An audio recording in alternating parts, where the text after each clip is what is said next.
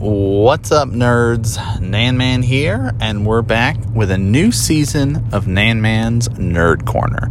Now, things are going to be a little bit different this season. We're going to be sprinkling in a few interview podcast episodes in addition to our regular, just kind of nerdy stuff that we've been doing Magic the Gathering, all that kind of fun stuff here. Now, we're doing our kind of uh, adventuring along as we uh, start talking about all the stuff that's been going on uh, this year. This one's going to be a little bit heavier on esports related topics, which is a little bit different from what we have been doing as of late, since there has been more of the kind of Magic the Gathering talks and other nerdy talks. But again, our main focus is just all things nerdy, since this is my own little nerdy corner of the internet. And I'm going to do my best to try to speak into the microphone and not just sit there and constantly turn my head away because, you know, we're trying to do this phone recording for this episode. So the audio might be a little weird.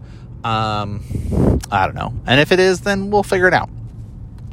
Uh, so here's how things are going. It is 2023, and it's almost like the esports bubble is starting to pop.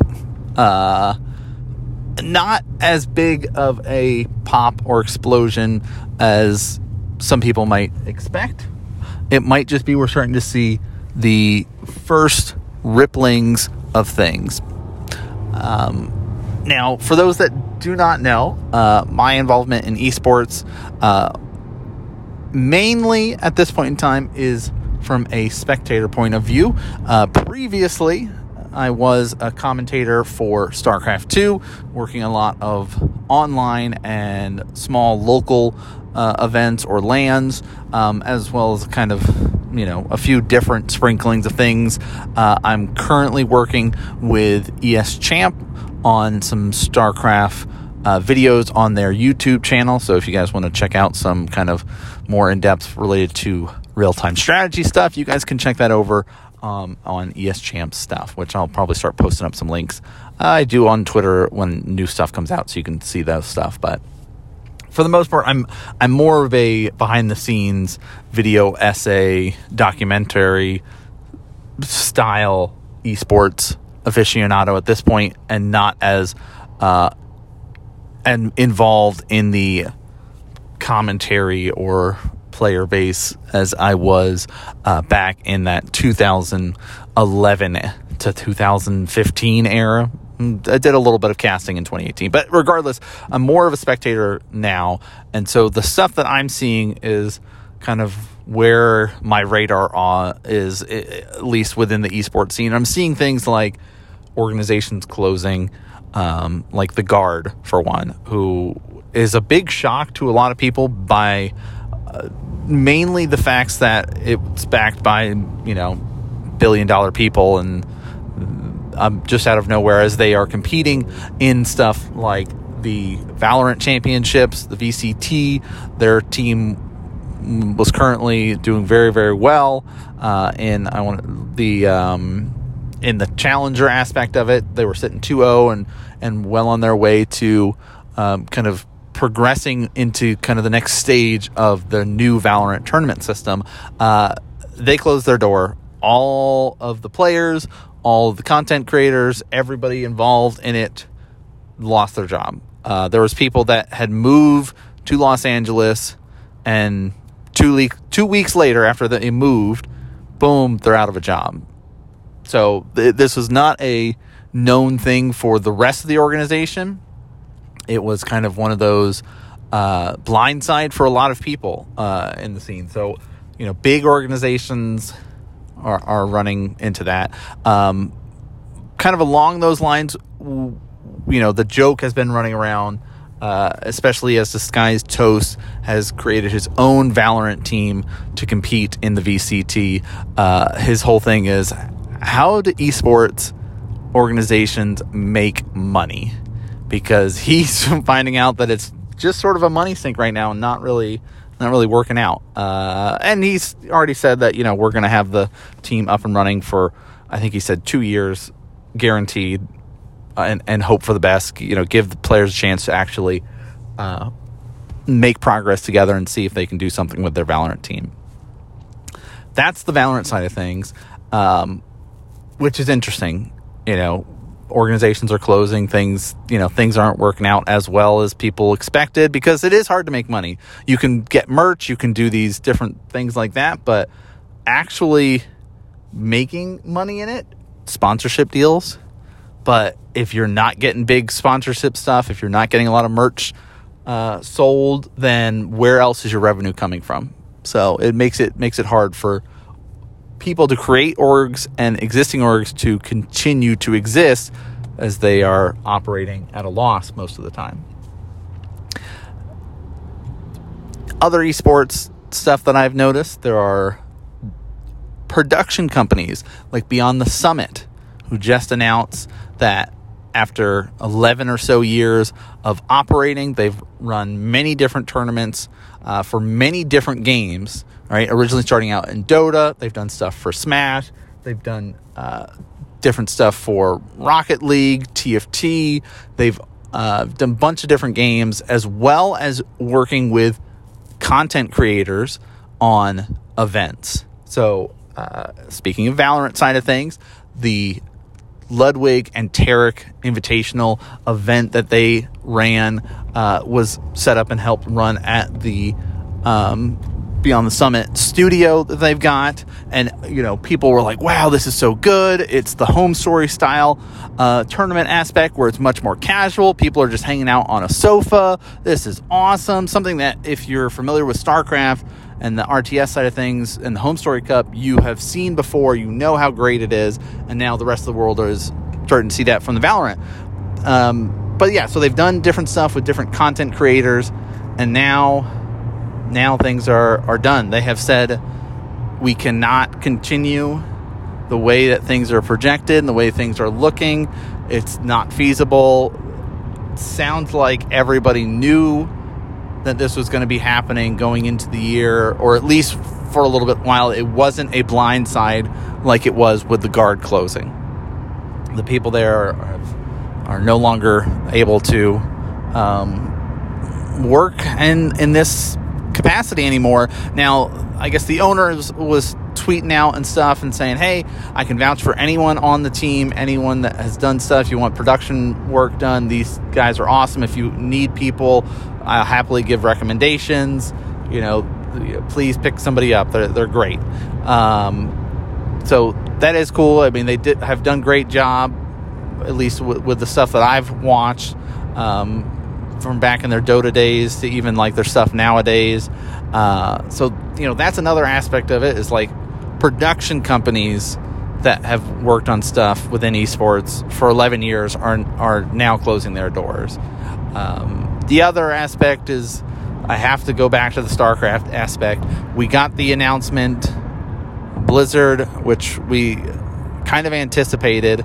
Um, Blizzard is no longer supporting the prize pool for any esports tournament related to StarCraft 2. That means that previously, for the last couple of years, uh, when they had partnered up with ESL and IEM and doing their events, as well as partnering up with GSL to help fund some of the prize pool, that is now done and over with. IEM, Intel Extreme Masters, right, the ESL side of things, uh, they have agreed to continue supporting StarCraft 2. They said, you know what? We are going to do it. We are not giving up on the scene yet. It's to it's to continue even after Blizzard has pulled their support and they have kind of laid out how they're going to do that. They have combined a couple of regions together where previously uh, stuff like the North American region was separate from the South American region, all right, or the Latin American region as they refer to it, which includes Mexico as well as South America. Uh, so now it's all just the American region. So, which I know some players uh, within the Latin American are going to maybe have a little bit of a harder time with that because some of the North American players that are actively playing or even part time playing are very good. Players like Neeb, who is now a full time student of course, is running into that, uh, you know, challenge. He's still a very good player and not somebody that you might want to be fighting against if you're also a part-time player. So, uh, as well as players like Estrella, Scarlet, all right. There, there's some very, very good players still within the region, as well as kind of some players that are a little bit below that level that are also putting up really good results that you're going to start seeing a lot more in 2023 in this new circuit. Uh, but of course, there's great uh, Latin American players, right? Major is one of those big ones that come to mind. Uh, but so that region has been combined. Uh, the other big change with our StarCraft stuff is that um, the Chinese Chinese scene um, has been combined into kind of it's it's no longer separate. It's now in uh, the kind of Asian scene, which also includes uh, the Australian scene as well, kind of added in that just kind of this big catch all for basically Korea, Europe, Americas, Asia is is how they're kind of lumping everything together in this sort of region spaced out area. Um, so a little bit of changes there, but very exciting with you know uh, our newest world champion Oliveira, for StarCraft 2 from China going to be able to compete a little bit more. Very excited to see that. that whole whole bunch of stuff about Oliveira coming out with the ESChamp. So make sure you guys are checking out all that cool stuff. Uh, but so restructuring of that. The other big thing is GSL is changing. Uh, they are reducing the amount of players that can play by locking out the amount of spots that are available and shrinking the tournament down. Also, top four players are the only ones that guaranteed lock in get to play next season. Everybody else has to qualify. Um, prize pool has been reduced significantly. Uh, the beginning rounds are played online. It's not until I want to say the semifinals and the finals that are played offline. So everything before then is going to be online. So a big shift. Now, we would assume Tasteless is doing coverage for that.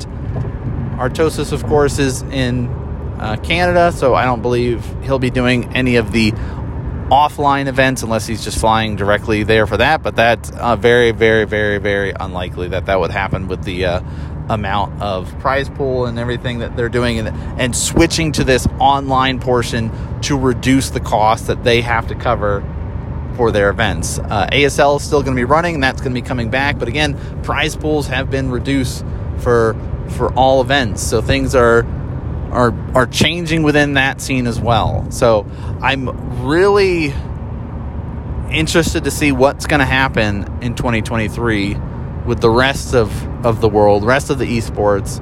How are, how are things going to work? Are we going to start seeing more organizations close? Are there going to be more events that are going to start crumbling and disappearing over the next couple of years. I mean, it's sad to say, but maybe this shrinking down will help some. I don't know. It's I, I never like seeing this sort of shrinking because we saw this, you know, years ago as well when StarCraft 2 was really, really big and things started to kind of collapse down and, and restructure. And then it just sort of, okay, we found our our strength within this small smaller bubble now. And this this works. So maybe this just big growth that we've been seeing is now reached its limits and now we're going to shrink down a little bit and find that equilibrium again. But i don't know let me know what you guys are thinking. Are there any esports or, or rumblings or things that you're hearing you're seeing out there that's got you interested and and what's to come in the future? Um no very very cool stuff. But before we leave, we got those questions. The, you know, what are you watching? What are you, you, you reading? All that kind of fun and exciting stuff of, of going on. Uh, like pretty much everybody else around the world, uh, or at least around the internet that I follow. The Last of Us on HBO is up, so I am uh, sucked into that. I have not played the games, so I do not have that prior knowledge going into it. I have talked to people that have played the games, and they are raving about how well the adaptation is and how consistent it is with the games, and not just changing things to change things, but the changes that they have made have been amazing. So very happy with with that. Last of Us is great. Um, we're getting ready to kick it up into a new season of Mandalorian, new season of Survivor, because I am a Survivor nerd as well. So, a lot of cool uh, shows that are about to be starting that I'm uh, really enjoying. Uh, when it comes to kind of stuff that I'm reading right now, um, I am still on my kind of weekly kick uh, with the manga of going through One Piece, One Punch Man, um, solo leveling, uh, Jujutsu Kaisen, and The Breaker. I can't remember. So there are, for those that don't know the Korean manga for The Breaker, it's it's one of those uh, martial arts ones, but this is the third iteration of it, continuing the story but under slightly different names for the breaker. And I can't remember what the specific name is for this uh, iteration of it. It's still the breaker, but there's like other names that go behind it. So I'll, I'll look it up and let you guys know if you actually want to know. You can message me and I'll I'll I'll tell you. Um, but those are the main things that I'm watching and reading at the moment. Uh, but in tabletop and other nerdy news, we have gotten sucked back into um, doing some stuff with Warhammer. So there is that uh, excitement.